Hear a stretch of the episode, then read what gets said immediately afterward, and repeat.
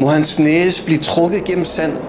Må hans næse blive trukket gennem sandet. Må hans næse blive trukket gennem sandet. Hvem må Allah sendebud spurgte sahaba?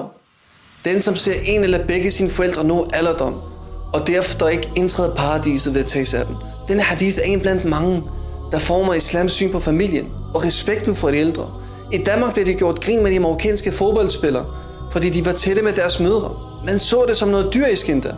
Når muslimer besøger familiemedlemmer på hospitalet, så siger de, at venteværelset er blevet til en beduinlejr. Men i virkeligheden er det misundelse. For familien er i opløsning i Vesten. Og det er faktisk meget trist at bevidne. Kapitalismen har gjort folk egoistiske. Det hele handler om mig, mig, mig. Og det har smadret familiesamholdet. Og det har medført, at massevis af børn, unge og ældre rammes af psykisk mistrivsel. I Vesten betragter man ældre som en byrde, der bare skal sendes væk på plejehjem. Islam betragter man dem som en skat. Paradiset under ens mors fødder har profeten sallallahu alaihi wasallam lært os. Man bør skamme sig over måden, man behandler sine forældre i de her breddegrader.